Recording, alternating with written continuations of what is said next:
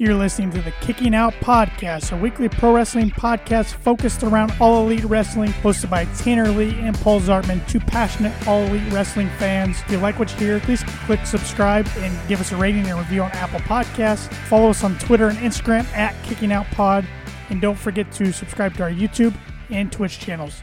Enjoy the show. What's going on, pro wrestling world? Welcome to the Kicking Out podcast. I'm one of the hosts, Tanner Lee, along with another host, Paul Zartman. We're both huge, passionate wrestling fans, but especially when it comes to all elite wrestling.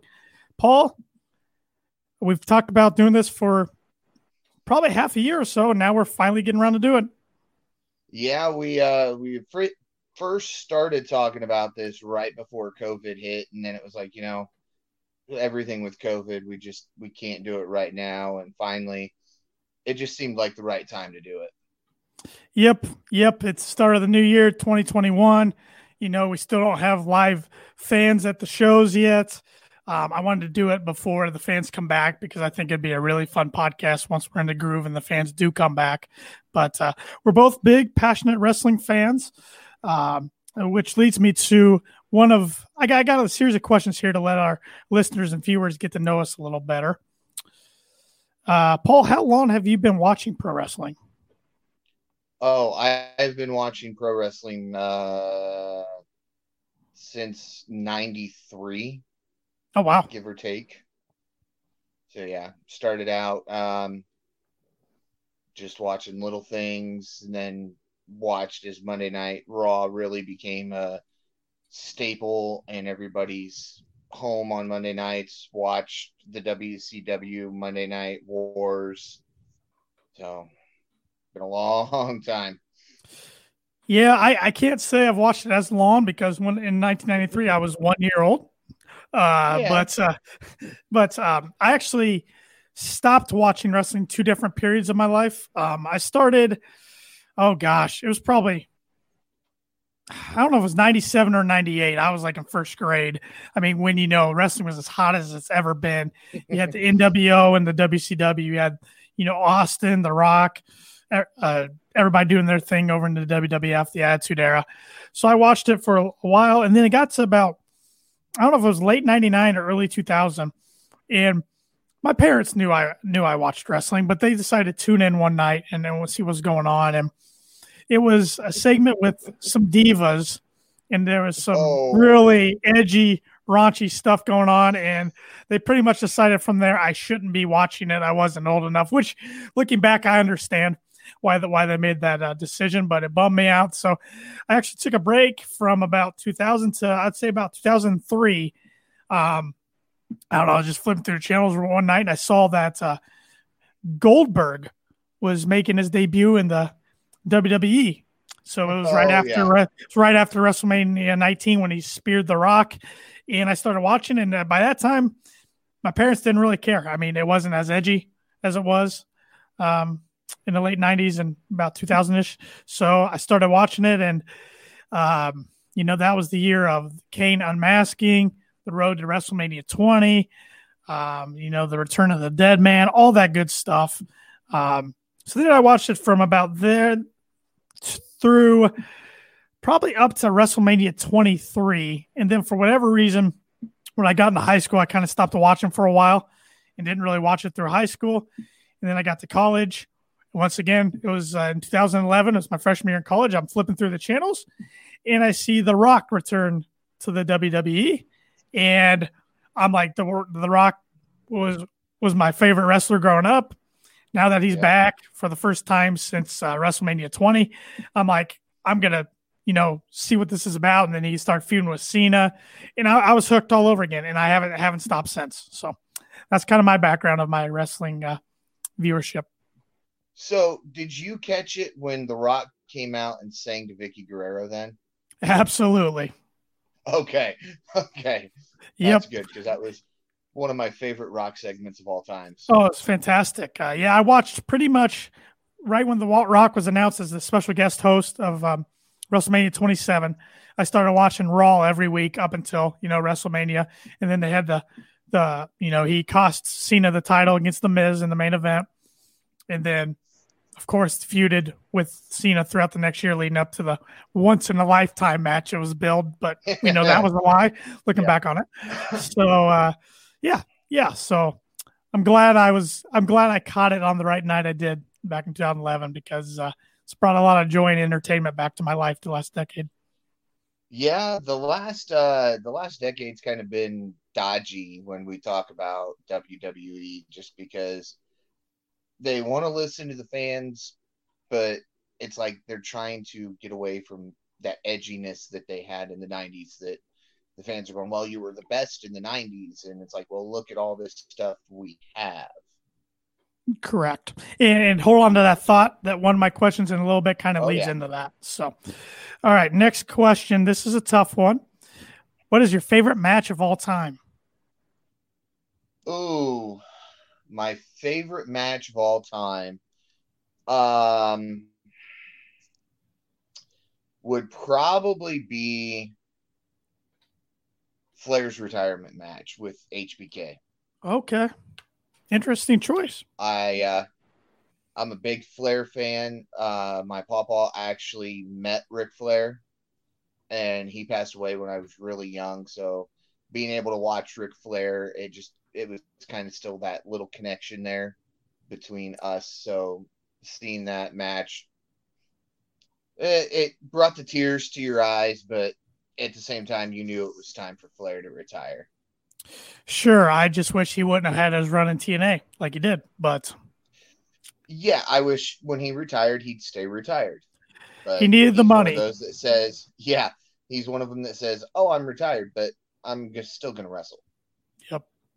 Oh, good answer though. That's always an iconic one. That's one I like to watch going back on the network from time to time. Uh, my favorite match of all time, and, and it's funny now that I bring this up because I wasn't watching wrestling at the time, but I still love to watch the match, and it was The Rock Hogan, WrestleMania 18. Okay, yeah, I remember that in Toronto. The yeah. fan the fan reaction is unbelievable for Hogan that night. I mean, it just gives me goosebumps oh, yeah. every time I watch it.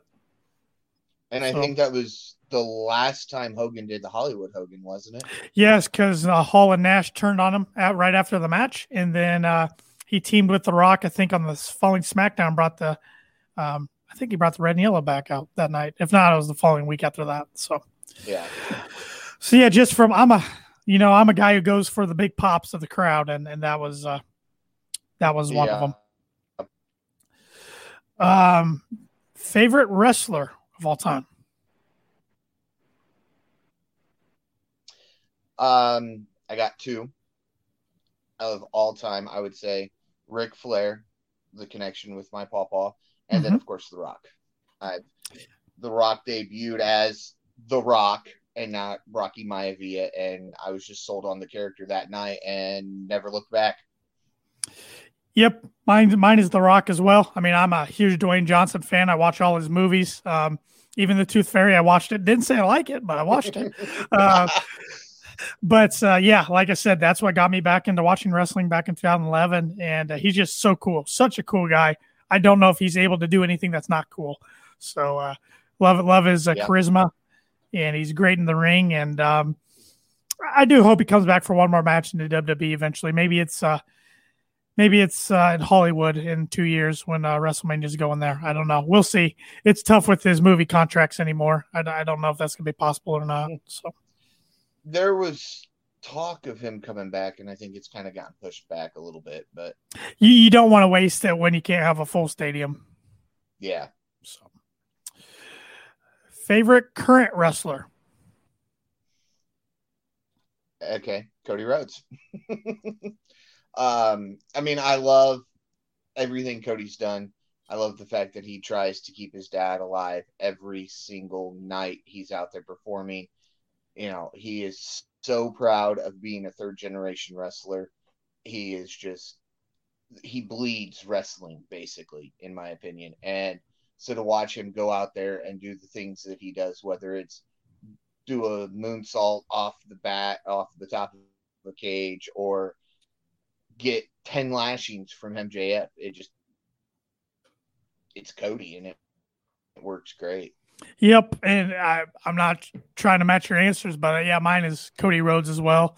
Um, I mean, there's a lot of guys in AEW I could have put there, but uh, when it comes down to it, I get more um, invested in Cody matches than anybody else's.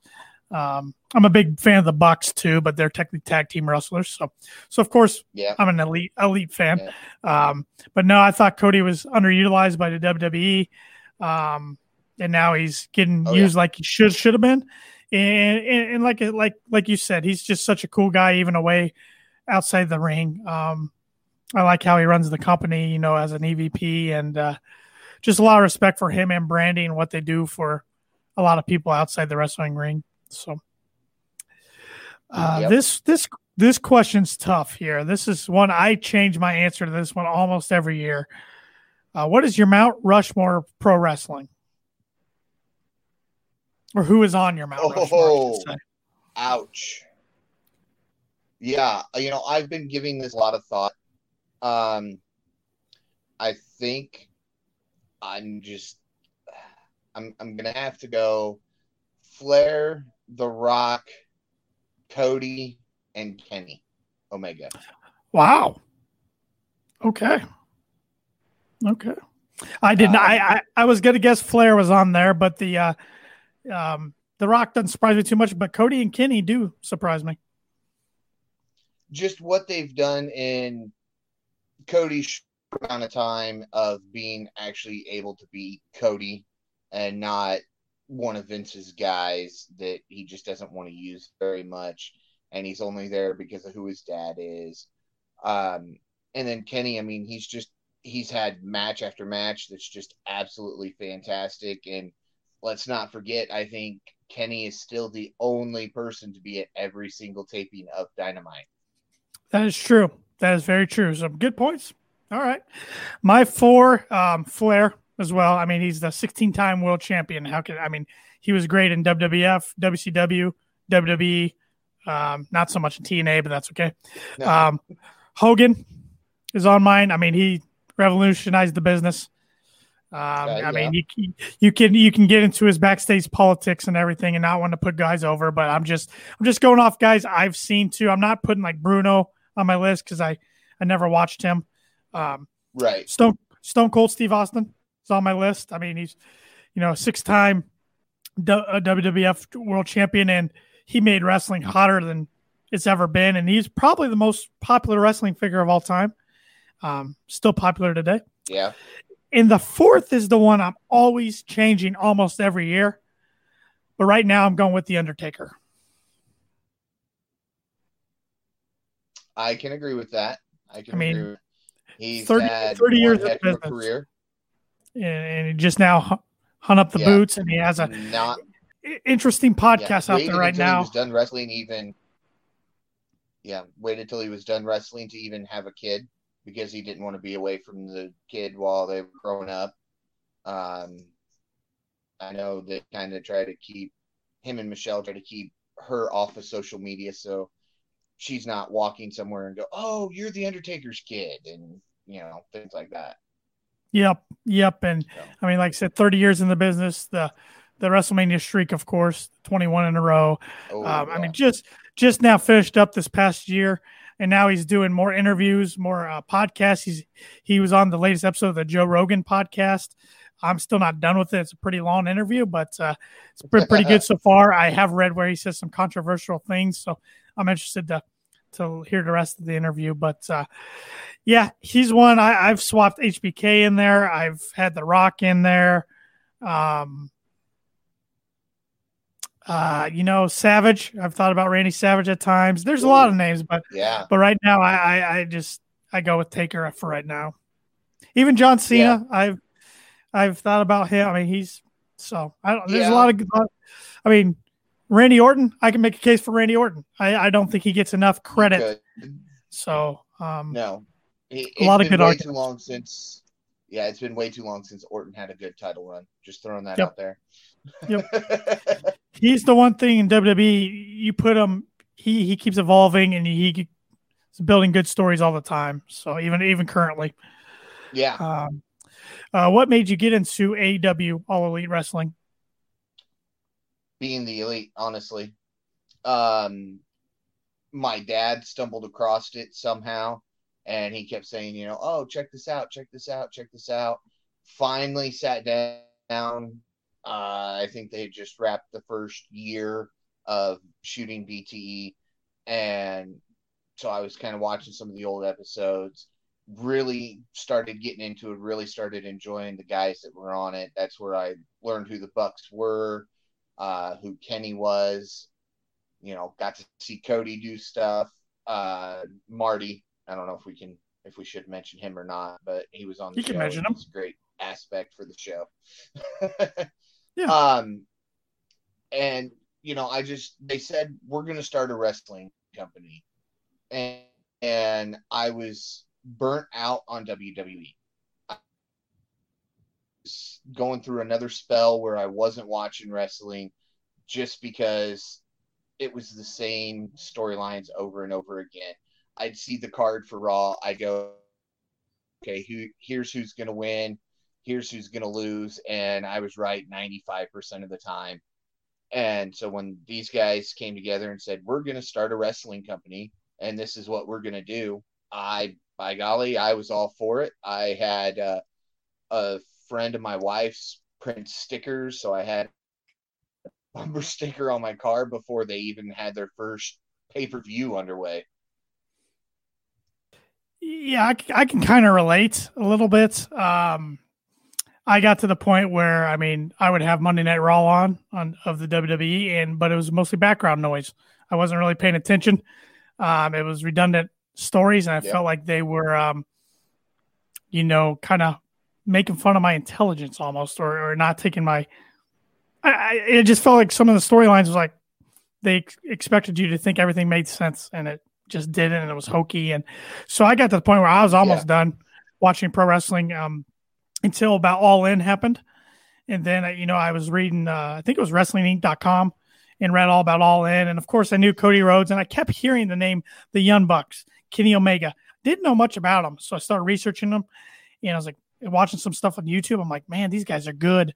And then, of course, uh, they uh, started watching BT in very early or late uh, 2018, right before the announcement of the AEW. And then they announced the AEW. And I was like, all right, I'm hooked. I'm going to follow these guys. This company sounds cool. I knew of Tony Khan and his dad Shad Khan of owning the Jacksonville Jaguars. I'm a big sports fan, so I was I was yeah. um, familiar with their name. I was like, okay, they got some good money backing here, and uh, off they went. And then you know I followed the BTS and the Road Twos all the way up to Double or Nothing. Bought the pay per view, which was the first pay per view I've probably ever bought because I don't count the network pay per views. I mean, I subscribed to the network back in 2014, and then you right. just get the pay per views. So it was the first pay per view I actually had bought for 49.99, and um, yeah, just they they hooked me that night. I thought it was the best pay per view I'd ever seen in my life up to that point. Yeah, and the storytelling has been great from day one, in my opinion. Yep. I mean, I mean, they're just like every other company. They got some bumps here and there and some things I don't really enjoy, and I'm sure we'll get into that. But, uh, but for the most part, yeah, I love it, and it's long term creative storytelling, and a lot of little details. If you miss that, uh, they can de- they definitely intertwine in there. So, um, all right, let's uh, let's get right into this last week's action. Well, we'll start off with being the elite, since that we are kind of just talking about that. Um, Actually, I take that back. I got one segment I want to do before that. I got some on this Ooh. day, on this day facts that oh. happened in, in, wrestling history. Um, I will get through these really fast, but on this day, on uh, January 21st, 1990, Hulk Hogan won the Royal Rumble match. This is the only time a reigning WWF slash WWE champion has won the Royal Rumble. Yeah, because they kind of made it um, if you're a champion, you're not allowed to be in the Rumble. Correct, correct. And then a few years ago, when uh, the championship was vacant, that's when Triple H threw Reigns over the top rope. Um, I think that was on the road to WrestleMania 32, if I'm not mistaken. Um, on this day in 1992, Jesse the Body Ventura made his WCW debut at Clash of Champions um, 18. Hmm. I didn't realize. Wow. And of course, he'd go on to be the governor of Minnesota. Oh, of course.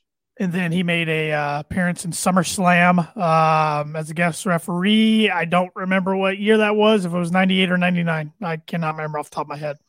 I can't either. Uh, on this day in 1996, HBK, the Heartbreak Kid Shawn Michaels, won the Royal Rumble match for his second time. Yep, first one to do it for the second time too, if I remember correct. Correctly. On this day in 2001, Stone Cold Steve Austin won the Royal Rumble match for the third time. He's the first one to do it three times, and I think he's the only one to win it three times, yep. if I'm not mistaken. And um, on this, um, oh, I go ahead. You might be right. I. Oh, I was just saying. I think you might be right on that. Yeah, I think so. But um, there have been multiple guys to win it twice, so that's where I kind of get confused. Yeah. And on this day last year, Kenny Omega and Adam Hangman Page defeated SCU, the team of Scorpio Sky and Frankie Kazarian, on the Rock and Rock and Wrestling Rager at Sea Part Two on the Dynamite episode to win the AEW Tag Team titles. That was the uh, same episode that MJF got super kicked into the pool, if I remember correctly. They threw him in the pool. Oh yeah, threw him in, not super yep. kicked him, threw him in. Yep. Yeah. Yep, that was a fun episode. Uh, man, that seems like a long time ago. It seems like more than a year ago. I know. Um, yeah. But I know Chris Jericho has his cruise part three set up for October. Hopefully, things are good enough by then that that can happen and Dynamite can take place because that was a really neat episode. Oh yeah, one of two of the best episodes, or one of the best episodes. And that's uh, that's one uh, another bummer, of course, of 2020, 2020 and the pandemic is it would I would have liked to seen what other unique episodes and venues that AW was going to have put on and, and travel to. I'm sure there was a list, but uh, we'll yeah. never know. That's one bad thing about um, starting when they did is they had no clue this was coming, and they had so much planned, and everything just got put on stop. Yep, just like everybody else, but they never paused. They kept uh, getting nope. through it, even, even if they had to tape uh, six episodes of Dynamite in like 24 hours when they did in, in Georgia before the yeah. nation went on shut down. So yeah, I could not imagine six episodes in 24 hours. That oh, mm, yeah. But kudos to them. They did what they had to do, yeah. and if they didn't, I don't know if we'd be sitting here talking about all elite wrestling. So, all right, this week's BTE. It started with a clip uh, showing the Young Bucks getting duped by uh, Don Callis, Kenny Omega, and the Good Brothers, uh, Luke Gallows and Karl Anderson last week when the Young Bucks thought they were team with Kenny Omega. And Callis said, "Whoa, whoa, whoa! We're gonna we like your intro. We want you to do your intro separate from Kenny." Um, and little did, did they know, he called out the Good Brothers instead. And so the Young Bucks confront them with their gear on backstage. Kenny says he didn't put the team together, and he said, uh, he said he and he's even coming to Don's defense. The Good Brothers said they didn't know they were even wrestling. They were just stopping by to see what was going on and and end up getting in the ring. And yeah. they go back and forth a little bit. Nick Nick Jackson ends up saying, "Well, all right, we're cool as long as it wasn't planned." They do the the two sweet, and then when uh, Gallows, Anderson, and Kenny walk away, Nick asked Matt, uh, "Do you think that uh, they were lying to us?" Matt said, "Yes." Yes. So then we get a uh, segment in the Dark Order, Order layer. Uh, they're planning gifts and party stuff for uh, Adam Hangman Page as uh, we'll talk here as they're going to be teaming up and, and find out his answer if he wanted to join the Dark Order. Hangman shows up and goes, Hey guys, what's going on? And just gets yelled at, Get out of here, Hangman. Yeah. Get, out, get out here. You do it. So he leaves. Yeah. And then then they go back to celebrating and yelling and stuff. So uh, the Dark Order, yeah. it's a, it's amazing how far they've come since a year ago at this time. And we can thank the late great Brodie Lee for that. Oh, absolutely. And the best thing, in my opinion, was them getting segments on BTE like they did. It helped really put them over even before Brodie became a part of the group and started appearing on BTE. Yep, absolutely. Then we see a segment between the bunny and um, Brandon Cutler. Um, short segment didn't do much for me, but they uh, kind of waved no. to each other, and then uh, Bunny flips him off behind his back, and I was like, okay. Um, it, it all stems back to the um, oh, what game did they play? And then and um, Brandon uh, murdered uh, the bunny. I don't remember. It was a few weeks ago.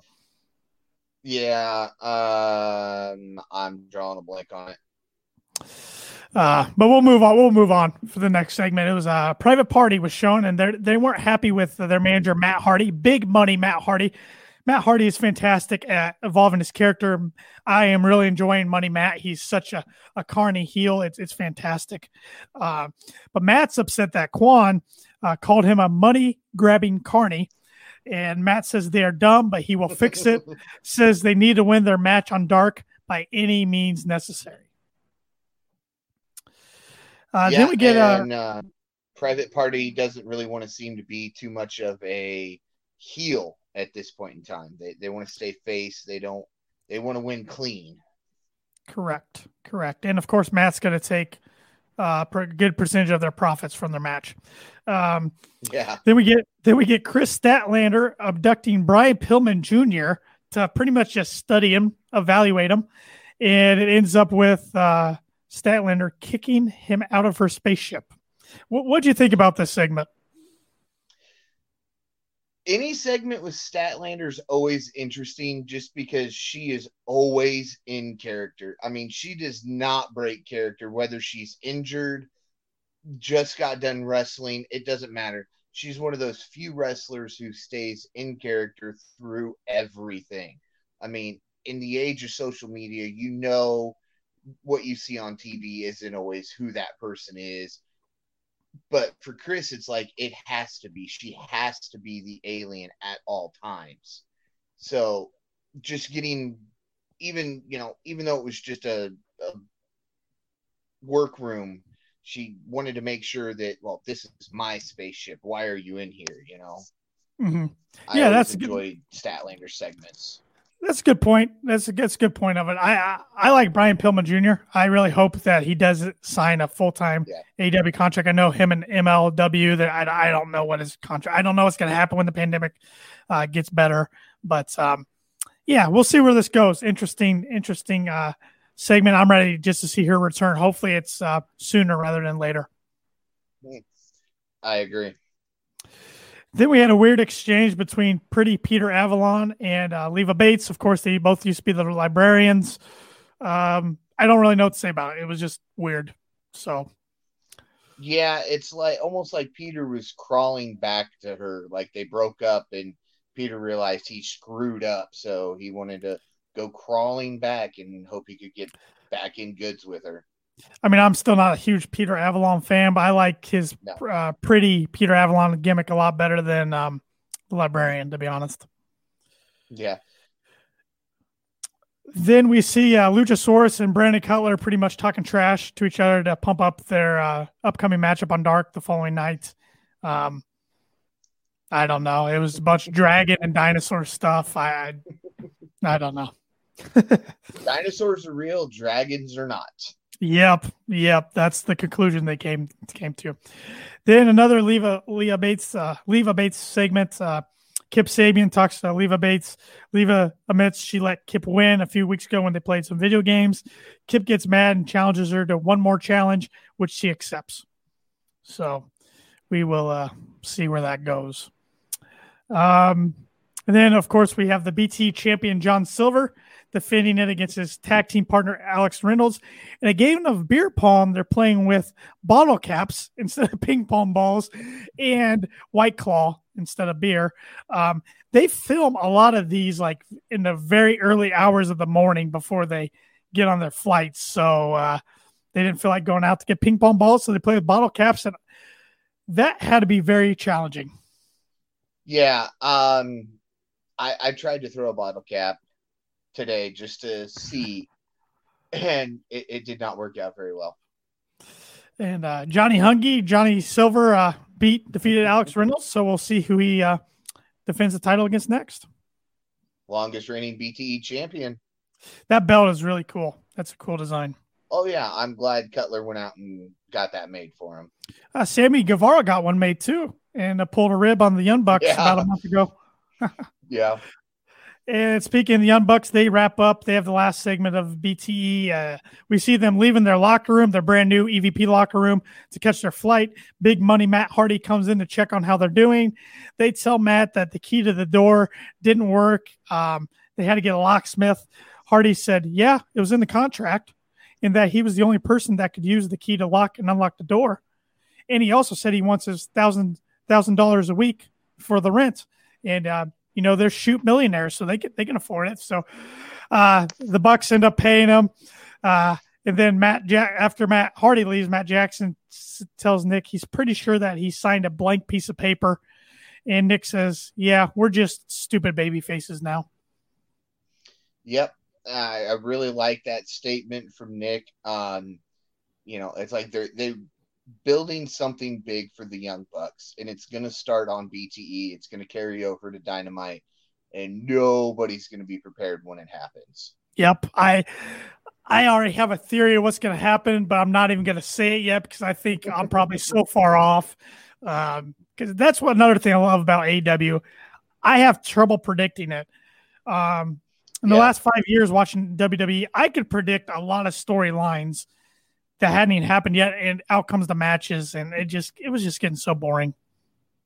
Yep, yep. That's you know, we talked about doing predictions at some point during the podcast, and it's just going to be that. It's just going to be predictions. We're not going to be sitting here going, "Oh, well, this is exactly what's going to happen." So I hope this happens. Yeah, yeah, we can hope and and and, and you know, kind of theorize, but uh, it's going to be basically subject A is going to beat subject B. So, yeah.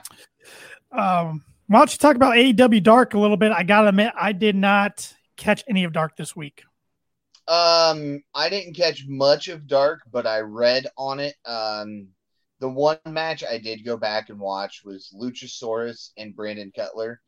I mean, it's the shortest build for a feud in AEW history. I mean, they had like a week and a half, two weeks. So I was curious to see. And I mean, Luchasaurus beat him in under six minutes, and Luchasaurus was just dominant through the whole thing. I mean, Cutler had some offense, but not much. So we really got to see that dominating factor from Luchasaurus, which I really, really enjoyed. As we should, um, I think. Yeah, yeah. Luchasaurus definitely needs to be dominant he's been that way in the tag matches. You know, if he's in there, you might as well count it a win. But that's one thing again that I like about AEW. The big guys don't always win. So it's it's it's nice to see. Yeah, absolutely. Uh Sammy Guevara was in action. Um he won. I mean, a lot of matches and most of them were under 10 minutes. I mean, that that's my problem with Dark, and I understand why they're doing it. It's for the enhancement talent, mostly. You know, get some guys out there to who are green to get some work, which I'm all for. But man, when you're having 16 matches and it's two hours, two and a half hours, if I'm gonna watch it, I'm probably just pick and choosing my spots. Yeah, I'm I'm sitting here looking through this. Um, there were two matches over six and a half minutes. One of them was uh, the Lucha Bros with Pac defeating the Chaos Project in the main event, which we talked. We're not exactly sure why Chaos Project's in the main event. um, and then the other one um, was Scorpio Sky. And Scorpio defeated Nick in seven minutes and four seconds. Uh, we saw Nick on Dynamite last night. Um, so I mean, he did pretty good last night, and he held his own pretty well from what I read. Um, the other match that we, we got to talk about, and that's Private Party and Matt Hardy, who defeated Lee Johnson and Aaron Solo. And I probably just mispronounced his last name, but no, it's Aaron Solo. You got it right. Okay. Again, he's one of those enhancement guys, and I just I'm I, didn't know who he was, but I think I well he he dates Bayley into WWE for one. He's okay. he's her boyfriend, and two, I think he's going to be the next member of the Nightmare family. I think. he'd be a good fit. Mm-hmm. But um, yeah. So there was a tweet from Matt Hardy uh, Tuesday night that you were t- uh, telling me about that uh, I I agree with. It definitely happened, but it doesn't need to happen. And you got to see that uh, match between uh, Private Party on Impact. Yeah, yeah. I'll, I'll, talk about Impact real quick. Um, I only watched two segments. It was the opening segment and the main event.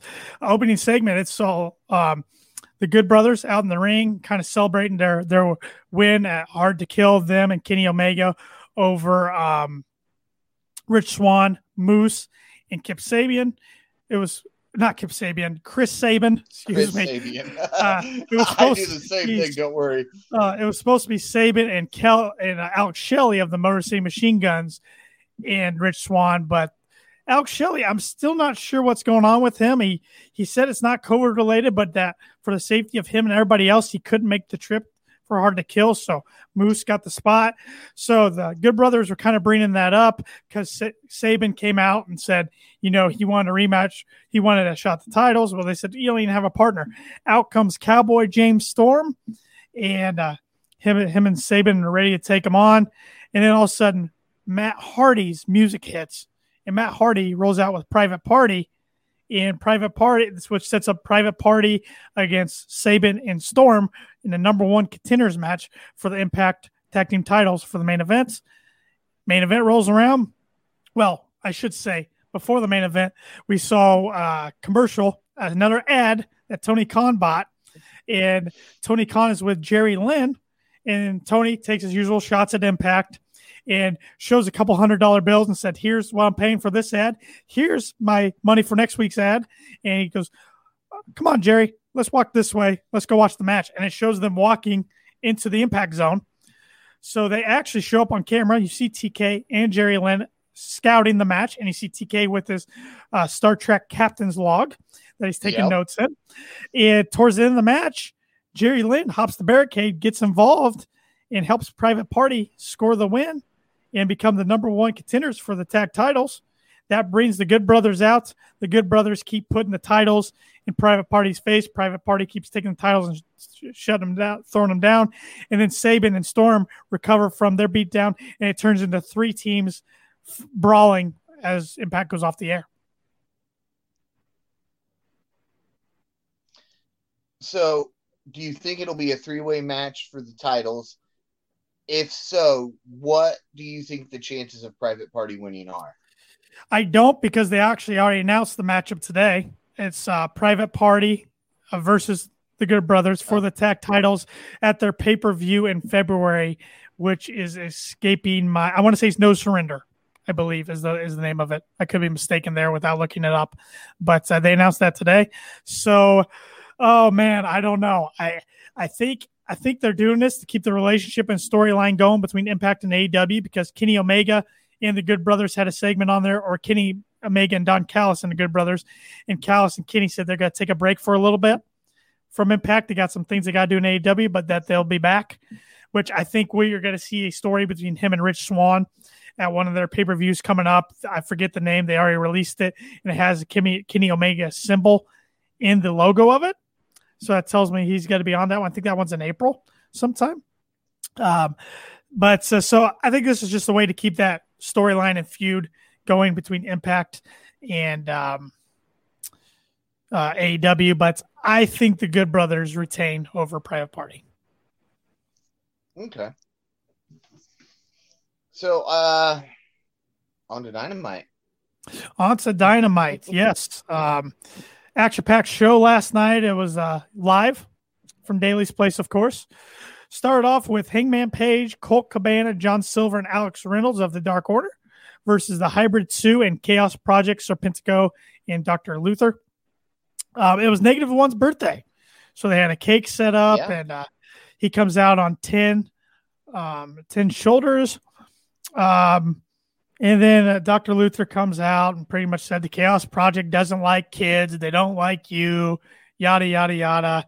Um, whole lot of nonsense, really. It just made me kind of roll my eyes. Then, uh, then we get to the to the match. A lot of back and forth going on. Um, I love yeah. how Hangman, the chemistry he has with the Dark Order, I think is really good. There's a lot of good spots here, including before the match, Hangman coming out of the tunnel and jumping off the entrance ramp, doing a dive of some sorts. Hangman has a lot of good offense, really shows off his strength in this match. Um, towards the end of the match, uh, Luther is outside brawling with Colt Cabana. He's looking to put Cabana through a table. And then Doc or uh, negative one hits Luther with a kendo stick shot right between the eyes. That kick and swing yes. a kendo stick as good as the Sandman could back in the ECW days. Oh yeah. Um, and then Cabana then dumps Luther's face into the cake, which I gotta laugh at, but at the same time, it's like that's really corny because Luther just stood there with cake on him instead of trying to get back in the ring.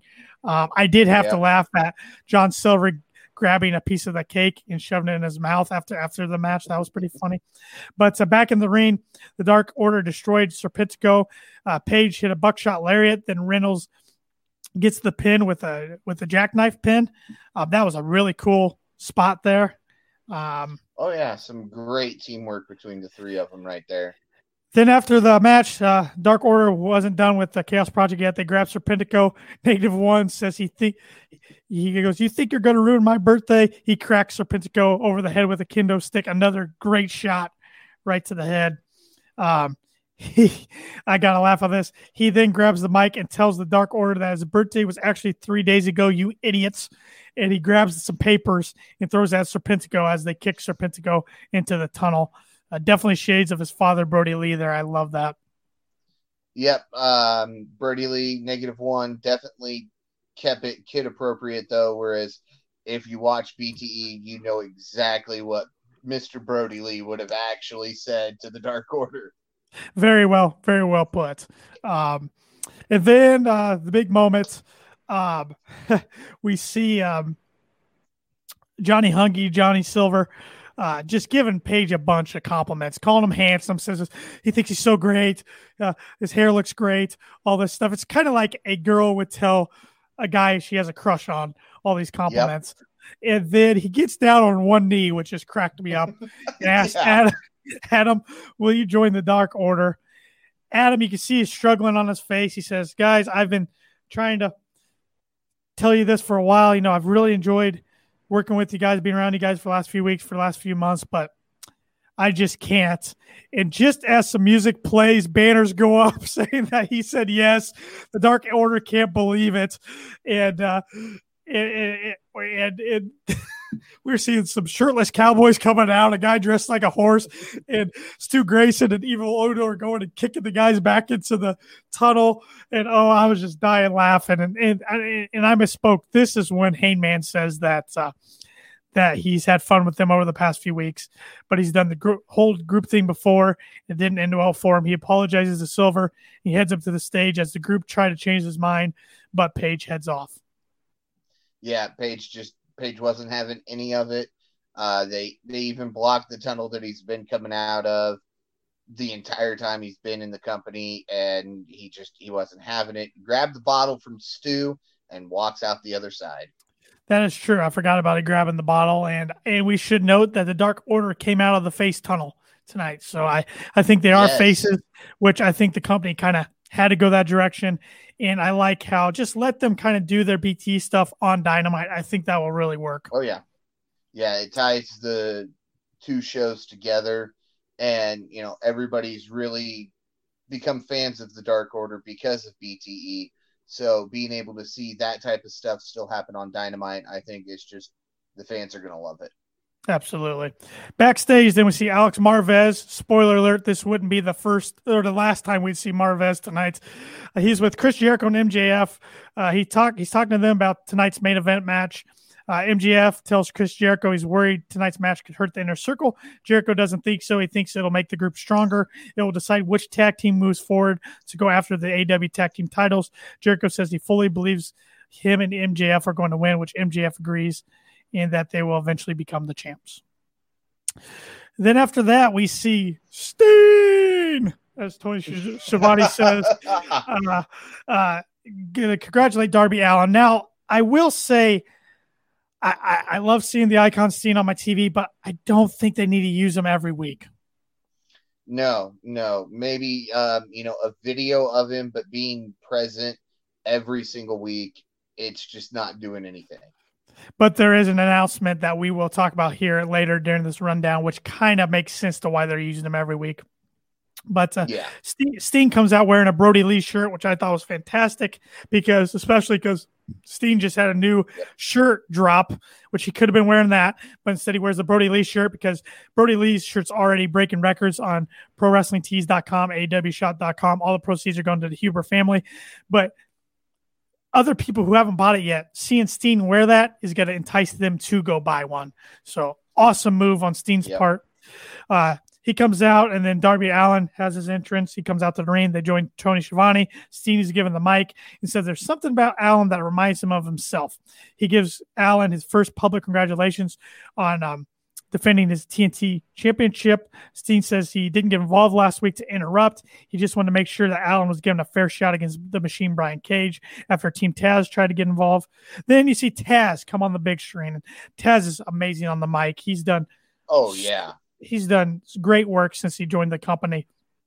Taz says uh, Sting and Allin acted dirty last week with Sting bringing the baseball bat and Darby tying Brian uh, Cage's feet around, hawk tying around with his belt like he's a like he's a like he's a cow, pretty much.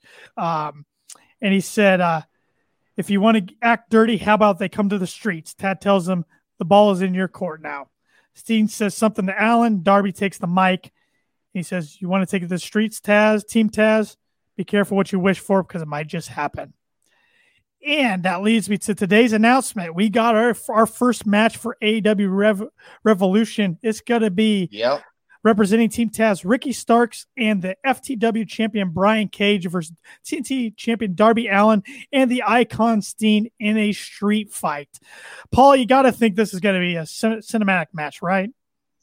it, has got to be. I mean, there's no way Sting can go out there and be in that type of match at his age, in his condition. And that's, I mean, Sting's in great physical condition, but he's got health problems that prevented him from being successful like he needed to be when he was in WWE.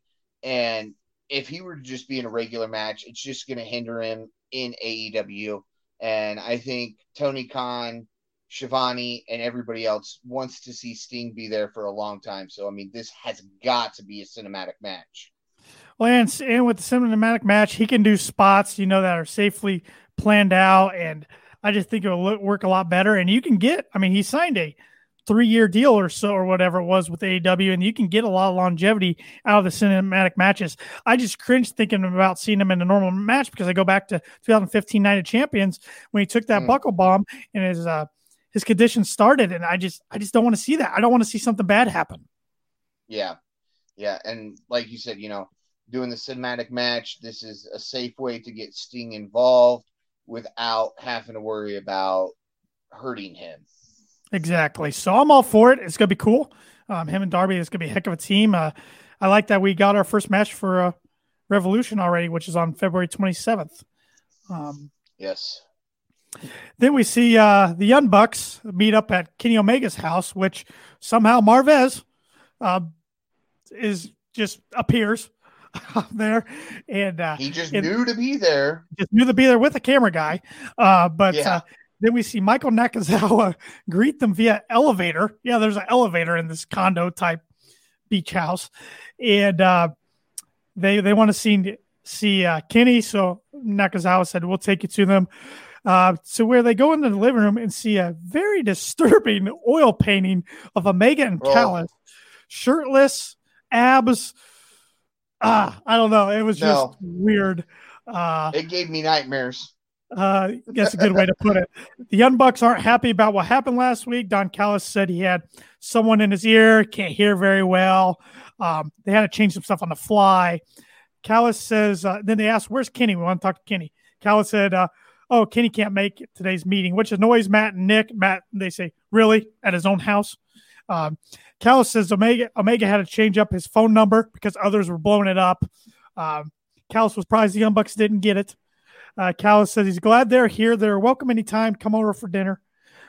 Callis then kicks out Marvez and the camera guy, says, Take him to the dungeon, Nakazawa, which I got a kick out of.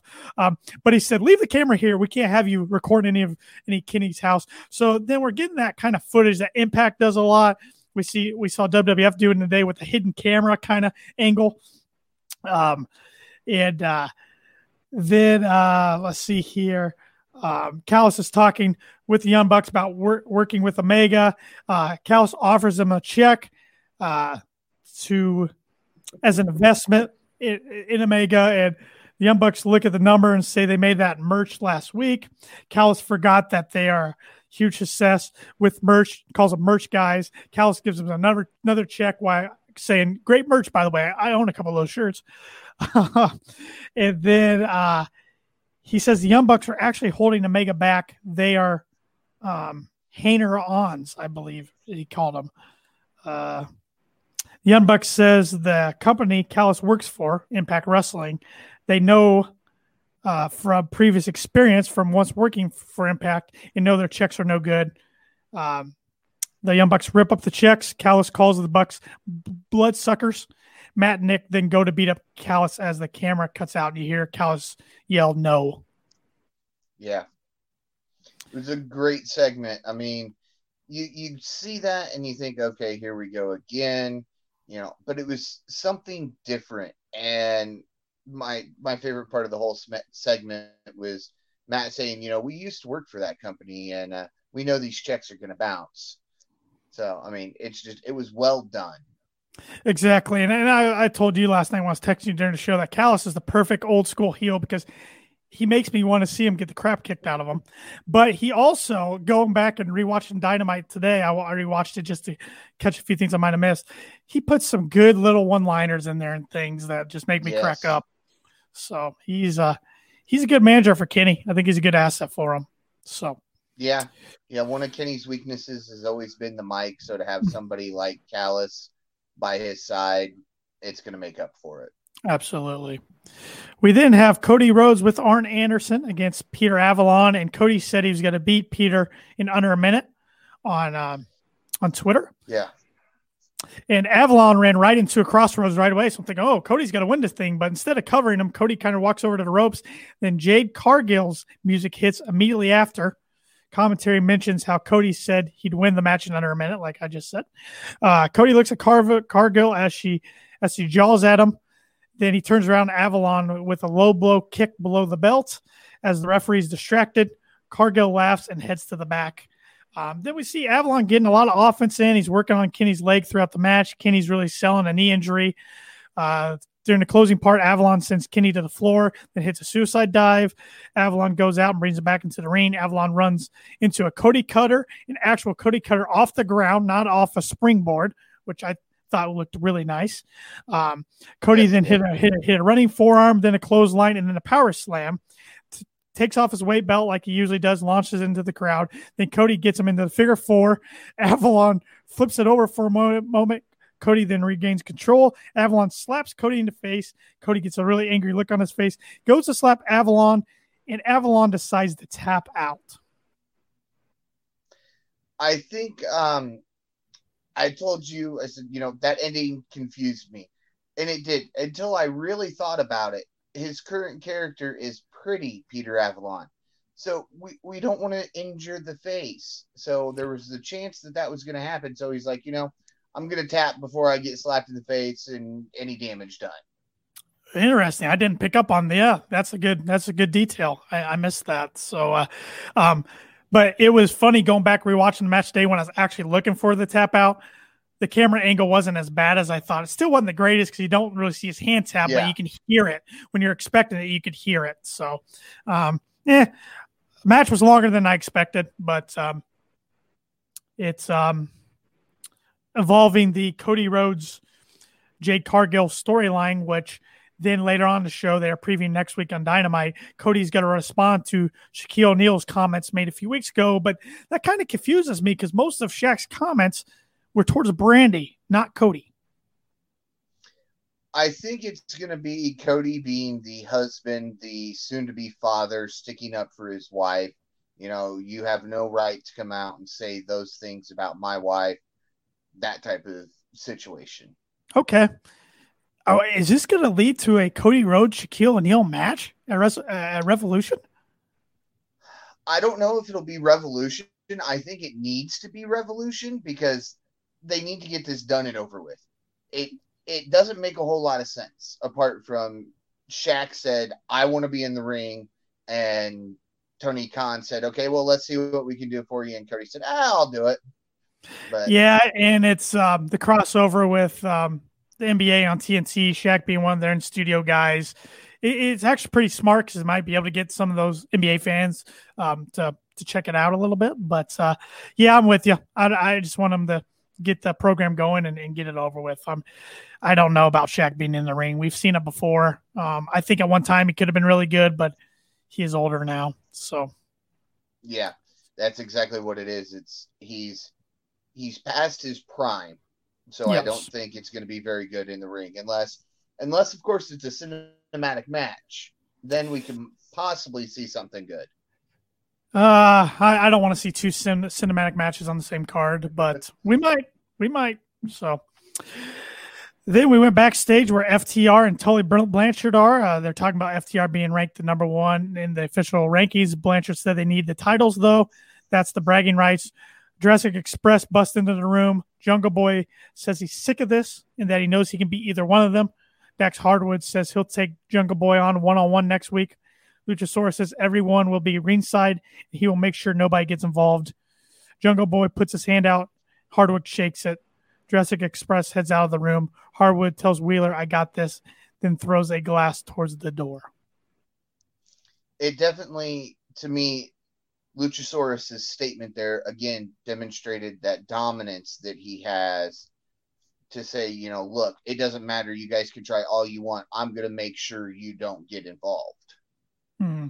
This could be a good match. I'm really looking forward to this one. I'm a big fan of Jungle Boy in the ring. I like both the FTR guys. I think they're great. Um, looking forward to this one a lot next week. I think it'll be really good. Yeah. Uh, that gets us to uh, Jon Moxley's first in ring action since winter is coming. Um, Jon Moxley versus uh, Nick. Uh, oh, I just studied how to say this last name. Uh, Cor I'm just gonna Comoroto. Comoroto, yeah, I believe you're right. I, I even studied how to say that today and couldn't remember. But um, yeah, we uh, what'd you refer to him as? Ogre off of uh, Revenge of the Nerds. Revenge of the Nerds. Yep. Yeah, just ogre. from the distance, the air, the hair and his build, I saw him and I went, "Oh, hey." I mean, he uh, showed some talent though. He did. He did. We saw Comoroto shove Moxley, and then Moxley did his uh, signature headbutt to him. Then Moxley was teeing off with some punches and stomps in the corner, had some big chops and a clothesline. Uh, Moxley had a running cross body. Uh, he's caught in midair and then sit down on the mat. Then we get a shot of QT Marshall and Dustin Rhodes watching, um, watching Nick from the crowd because he is a student of theirs at the Nightmare Factory. Um, then we see uh, Moxley get uh, choked with the boots, and got, he gets a fly, a big flying elbow a backbreaker, and a second one, but he holds it and uh, pushes down on Moxley. Moxley bites his opponent's face, hits a rolling forearm, big knee to the face. Moxley runs into a neck breaker, the uh, two count. Uh, Comoroto uh, charges in, rushes chest first into the corner. Moxley hits him with multiple kicks to the chest. Looks for a suplex, but couldn't get it. Moxley then hits a release German suplex. Moxley locks into sleeper and Comoroto falls back, but Moxley shifts his weight to avoid getting fall, uh, fall on, and that was all she wrote as Comoroto passed out. Which so they beat him, but they didn't have him take the pin. Yeah, and that's how you do it. I mean, when you get a big dominant guy like that, you don't want to have them take a pin on their first big debut match. So you got to find some way to do it. And I always like how AEW does it because a lot of the big guys don't lose to small guys via pin. It's always submission. And that's nice to see because it shows the little guys look, I may not be able to beat you straight out, but if I'm quick enough and careful enough, I make you submit. Exactly. I I thought for a little bit we might get a uh, Bill Goldberg over um, uh, Hugh Morris, I believe it was in '97, kind of shocked the world because he was getting some offense on it. And I was thinking, are we going to get a huge upset? But then I was like, ah, oh yeah, it's Moxley. They're not going to do that. Yeah. So, uh, Mox did cut a really good promo after the match. He says uh, Wednesdays are getting crazy around here, and he can't keep track of who is on which team. He brings up Kenny Omega, bringing in his friends from outside places. He does the too sweet. He brings up the Bullet Club, which I think is the first time Bullet Club, the actual names have been mentioned on AEW. I'm not sure if he was supposed to do that or technically he can do that, but he did.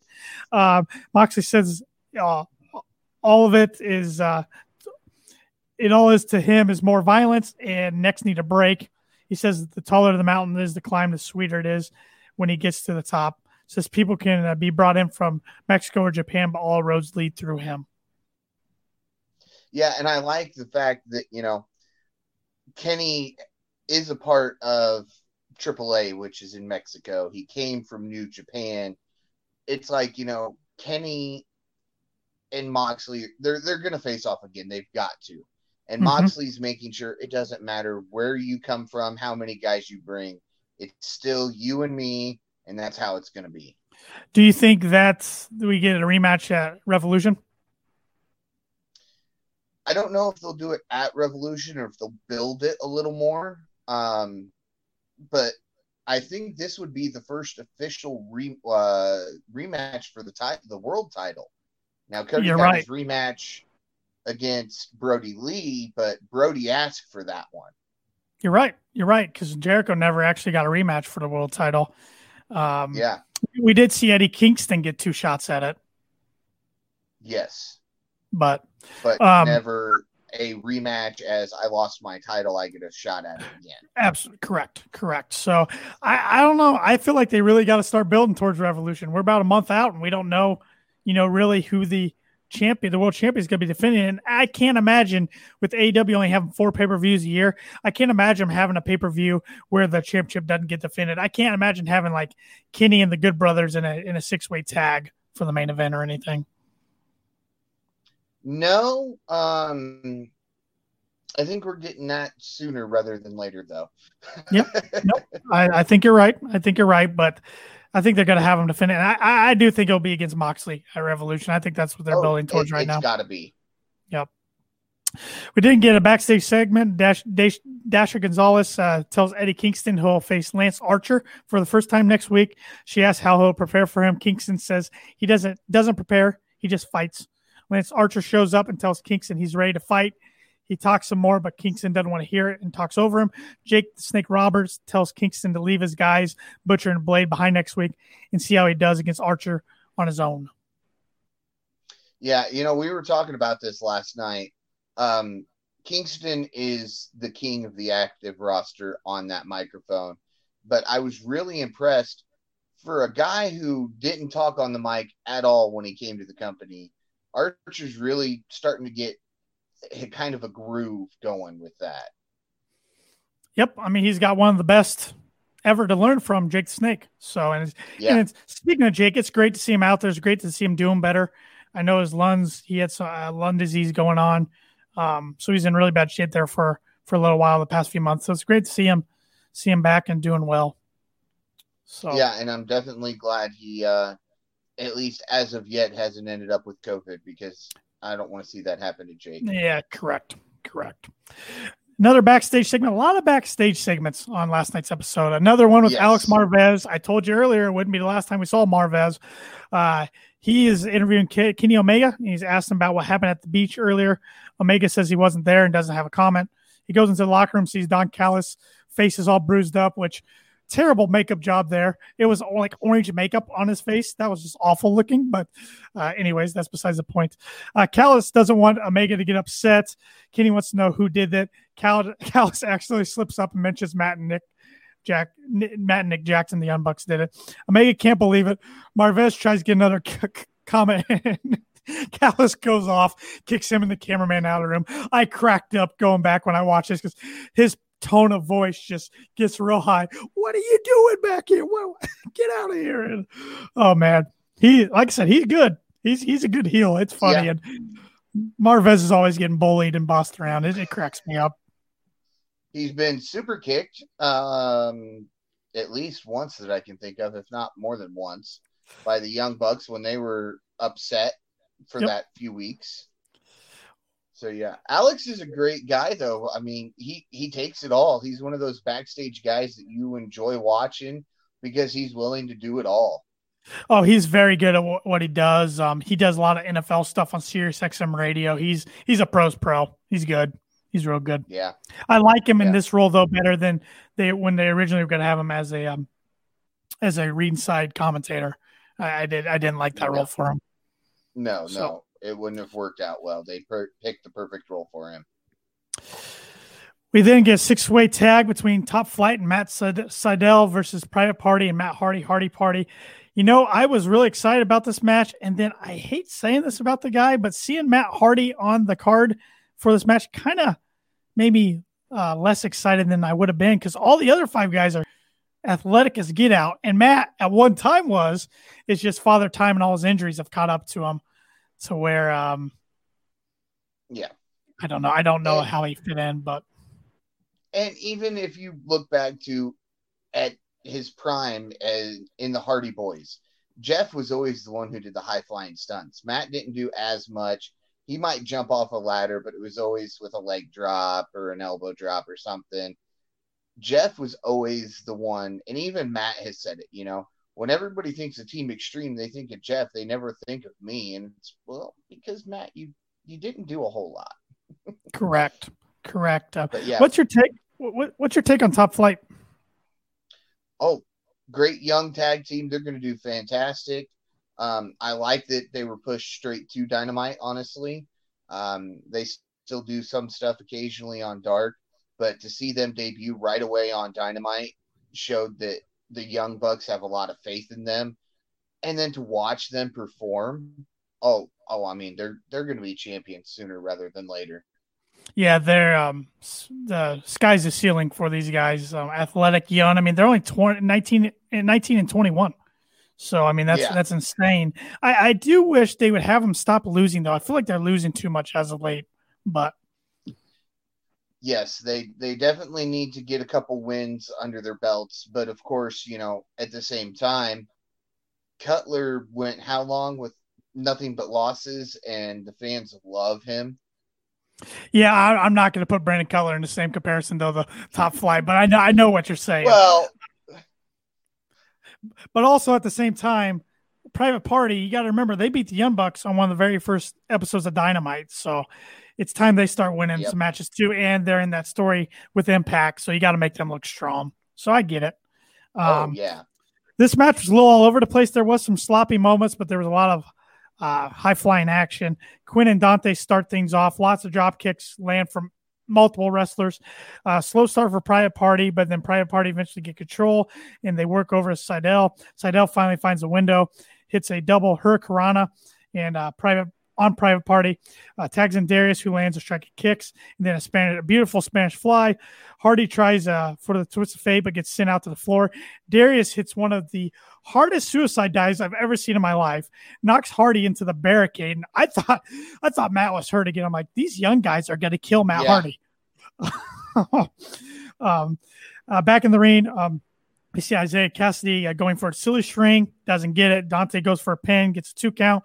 Darius tags in. Cassie's able to counter two moves, then tags in Matt Hardy. Matt Hardy hits a side effect on Darius, then uh, then one on, on Dante. Sydal gets up on the top rope, leaps, leaps Hardy, puts him uh, puts him down. Triple cover by Hardy, but only a two count. Quen and Sydal are in the ring.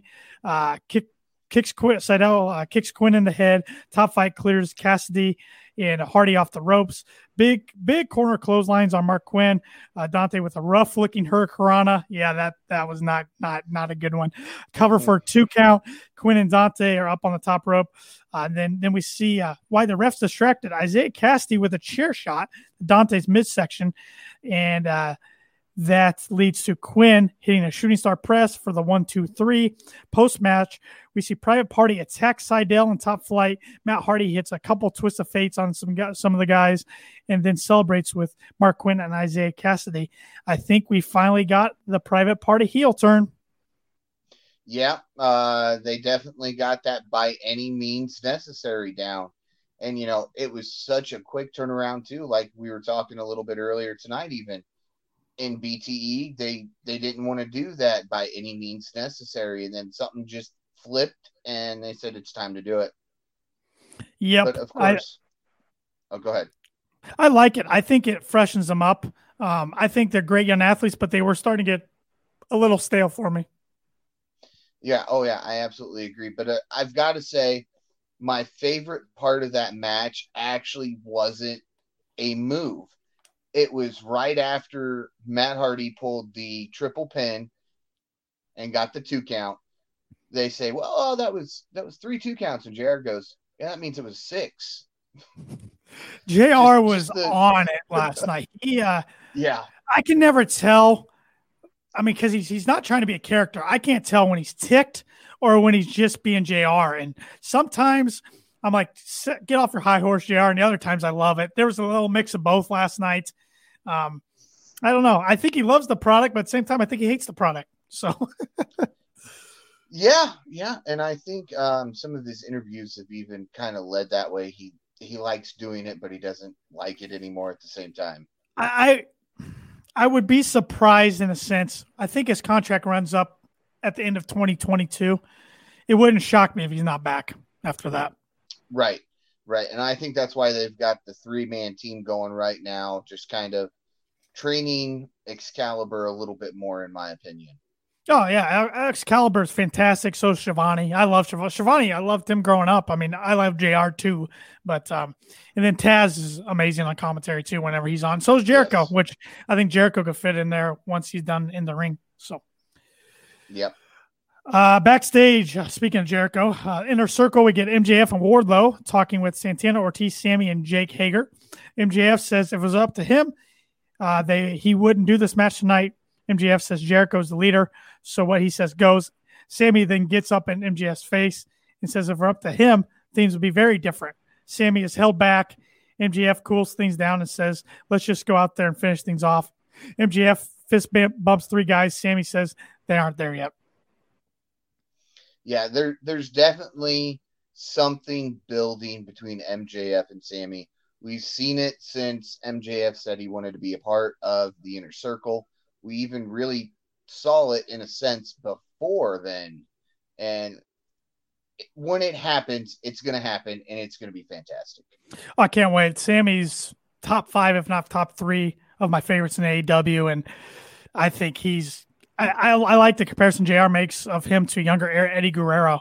I think that's yes. spot on. So, um, yeah, I can't see where I can't wait to see where he goes and where the story goes. The story is so complex, complex and um, intriguing from the inner circle. So many directions they could go. Yeah. Oh yeah, and like I told you last night during the show, I think they hit almost all of them before inner circle's done with their run. Yes. Yes. So then we uh, get a matchup of uh, Penelope Ford with Kip Sabian, Miro, and Chuck Taylor, or Charles, as they're calling him now that he is Miro's personal butler. They're going with the butler term instead of young boy, which I think just sounds better because um, that young yes. boy thing was kind of weird. Um, Penelope Ford's against Leyla Hirsch, who stands at a whopping four foot eleven, but I would not mess with her. She is a fantastic amateur wrestler, and she could whoop you. Um, yeah. They start off with uh, with a shot of Orange Cassidy looking on from the crowd as as Charles, I'm going to call him instead Chuck Taylor, comes out with the Butler uh, outfit on. Um, back and forth match. Uh, Leyla Hirsch heads to the second rope towards the end. Uh, Penelope Ford trips her up, hits an axe kick, uh, or goes for an axe kick, misses. Hirsch hits a big clothesline. Hirsch with a step up flip out to take out Sabian and, and Taylor. Um, as she gets in the ring, uh, Penelope hits a uh, pump kick to the face and a cover. Uh, Sabian holds down Hirsch's boot so she couldn't kick out, which is a really and, and, and, and Penelope got the three count. It was a really screwy finish. I don't know if that went as smoothly as they had yeah. hoped. No, uh, I I don't think because even commentary mentioned something about Penelope being on the ropes, and uh, I I think they kind of slipped up on that finish somehow. I I did too. Um, And after the match, we get Miro telling uh, telling Charles that, uh, or he, he calls in Charles and he wants an update. Uh, he tells uh, he tells Taylor that he can take him to new heights, but he has to let go of the past. Miro tells Charles he needs to let Orange Cassidy know that Miro is his best friend now. Charles, in his tuxedo, takes the mic, um, and he really doesn't want to say it, but he says it with his eyes pointing down that Miro is now his best friend. Orange Cassidy looks somewhat saddened at what Taylor is dealing with. Cassidy then walks up the the, the stairs of the of the um, arena. But did Orange actually look sad? I mean, he, he didn't really show much more of a different face than normal, so it's kind of hard Never to tell does. if he was truly sad or what. I I'm sorry, man. I, I can't get in the storyline. I cannot. I like no. Miro. I think I, I just don't like the character they got him. I can't get into Nick uh, Kip Sabian. I think he's athletic, but he just he and even Penelope they they seem like better fits for WWE, and I hate saying that. Yep. And you know, it was real interesting during the segment when Charles was in the ring after the match. Um, they kind of try to tread carefully when mentioning superstars, significant others who are in other companies. But I mean, they just straight out with it last night. Can you imagine uh, Miro's wife using Charles as a footrest? And I'm like, where where did that even come from? At least she didn't mention her getting thrown through a table. So yeah, like she she was every week when she was on TV before she uh, took time off. So, yes. Um, yeah, this is going to lead to uh, Miro versus Orange Cassidy at Revolution, right? It's got to. I mean, what other storyline? You can't do I, anything with Trent. I guess you could do a a tag between Charles and Orange somehow against Miro and Sabian. But that's boring. I think. Uh, I think we'll see something yeah. at Beach Break during the wedding in two weeks. But I think it's Miro versus Orange Cassidy. If Orange Cassidy wins, Charles becomes Chuck Taylor again and doesn't have to serve Miro. But Miro wins, I don't know. It's something like he says butler for life or something. I don't know. Yeah, and it won't be just a normal, you know, match. There'll be some weird stipulation like there was with Orange and Jericho's final match. Sure. Sure. So then we go backstage and we see the Good Brothers are beating up Penta. Uh, they throw him into the garage door. Then Kenny Omega and Don Callis show up. Omega joins in on the beatdown. Omega's wearing some really fancy outfit. Um, then we see Karl Anderson choke Penta with a cable. Omega hits, hits Penta with his fancy boots, then jams the point of the boot into Penta's eye. As uh, they walk away, Callis yells, "No, no es bueno," and laughs as the group leaves. Yeah. Which I texted you after that happened, and I thought we were going to get Lucha Bros and Pac versus the Good Brothers and Kenny Omega, and I was saying take my money, but uh, we're getting a different match, which I'll explain here in just a bit. Uh, we then get a graphic for next week's Dynamite. Uh, got Jungle Boy with Luchasaurus and Marko Stunt versus Dax Harwood with Cash Wheeler and Tully Blanchard. Like I said, that's going to be a really good one. So is Eddie Kingston versus Lance Archer. Cody's going to be responding to Shaq's comments from a few weeks back. And we get the AEW World Tag Team Champion, the Young Bucks, and the Impact World Tag Team Champions, the Good Brothers. So the new Elite versus Evil Uno, Stu Grayson, John Silver, and Alex Reynolds of the Dark Order. Gonna be interesting to see if the Bucks and the Good Brothers can coexist like I told you last night, right after that popped up, I said, this is it. They either need to get on the same page or the club's done. The elite will be over. Yep. Um, I I got a I got a sense of the direction they're going to go, but I'm I'm willing to wait to see next week to see what happens. So yeah. And then in two weeks at the big uh, big dynamite, the beach break, they're calling it this year. Uh, we got the wedding of Penelope Ford and Kip Sabian.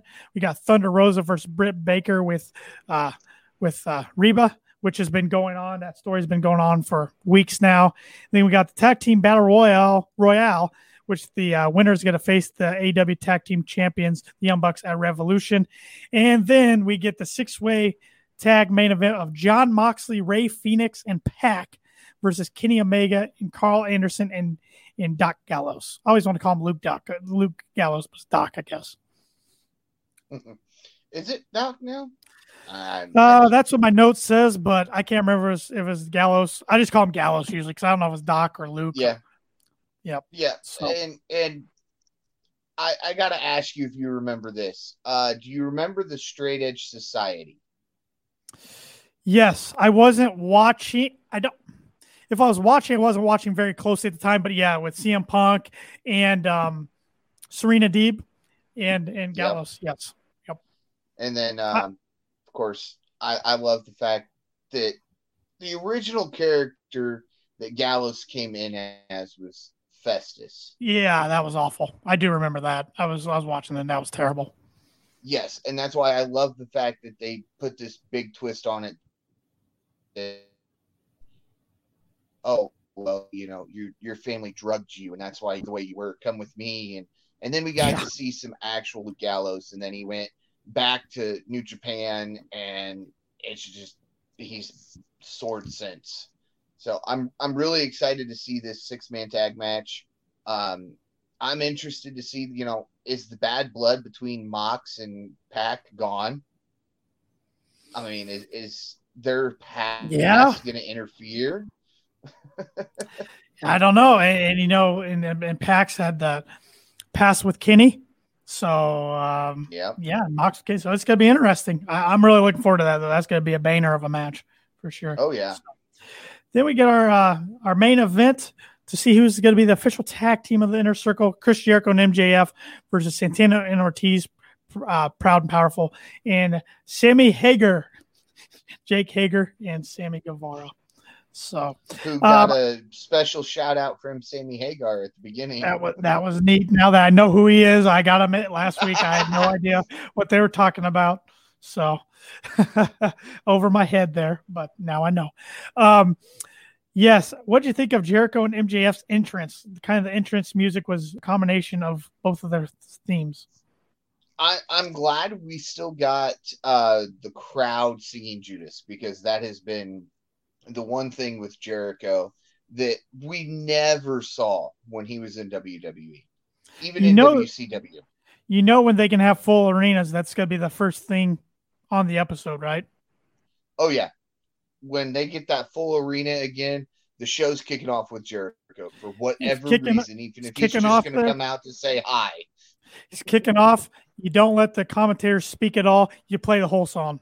It'd be just yep. unbelievable. It'd be an unbelievable moment. Oh yeah, so, and I think they're going to do it as soon as they get that packed again. So um, this match was a no DQ match, and uh, anybody could tag anyone in the match.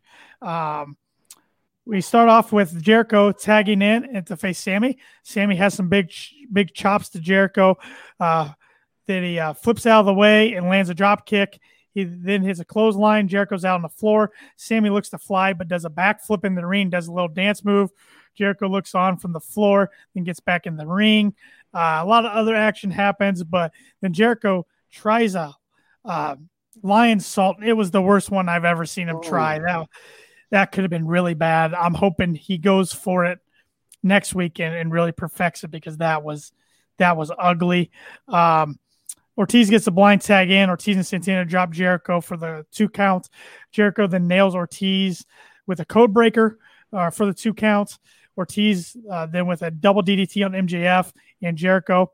Hager tags in, hits a Hager bomb on MJF. And I, I do love the spot where uh, Jericho had Floyd and Hager just laid him out. And then MJF had the diamond ring. Hager laid him out. They're making Hager look really strong. Uh, Sammy tags in and nails a, a senton on MJF. There's a beautiful senton for the cover, but Ortiz breaks it up. Hager and Ortiz are sent to the outside. Sammy hits the GTH on Jericho and nails it on a bunch of the other guys. Sammy looks to take down MJF, but MJF ends up hitting Wardlow off the apron. MJF then rolls up Sammy and grabs the tights for the one, two, three as the show literally goes off the air seven seconds later. Yeah, very rushed finish. Um, Sammy missed at least once in his little run of things there. I mean, he hit it, but it wasn't to the full extent that he was hoping for. Um, but again, you know, I give AEW a lot of credit. They they'll let that slide. They won't even bring it up next week. If they do, Sammy will say, "You know what? I may have not hit all of it, but I hit enough." But yep. um, yeah, I definitely think it goes back to what we were talking with the backstage segment. There's a build up with Sammy and MJF coming, and MJF pinning Sammy last night. I didn't want to see it go that way, but it had to go that way. Yep, I think we're either going to see MJF against Sammy at Revolution, or we're going to see uh, MJF and Jericho win the Battle Royal in two weeks and face the Bucks for the tag titles at Revolution. I don't know which way they're going to go yet. Yeah, and you know, I was really surprised. Uh, like we were talking during the match and leading up to it, Santana and Ortiz were on the in the rankings. They were number five. So to see them lose, you know, I I haven't seen the updated. I don't think they've updated yet, and won't again until next week. But does that put Jericho and MJF now at number five, or is there a new team there? What are we going to see with that? I, I, I, bet we see Jericho and MJF up there in the top five. So we'll see. Yeah. It's going to be interesting. There's so many good storylines going on with the inner circle, and uh, yes, I still I think a lot of them are going to go their separate ways eventually. But I do think we will get a run in there sometime in 2021 where we see MJF as the new leader of the inner circle, kind of like when The Rock took over the nation from Farouk. Yep. Yep. Jericho, whether it be an injury or just decides to take time off for Fozzy, uh, MJF will fill in for him while he's gone. Yep. And Jericho will be babyface. I think him and Sammy, yep. unless they really pull a swerve and Sammy's the one to drive the knife in Jericho's back. I could see it happening. Um, but again, I think it'll be after him and MJF face off. Yep. I think you're right. So, well, that's going to do it, I think, for the first episode of the Kicking Out podcast. Please give us a like uh, wherever you're listening to this podcast at and subscribe. Yeah. Um, look for more content from us on Twitter and Instagram. Follow us on there at Kicking Out Pod. You can also subscribe to our YouTube channel and our Twitch channel. So, we're going to be streaming these hopefully live around eight o'clock Eastern time every Thursday. That's the plan for now.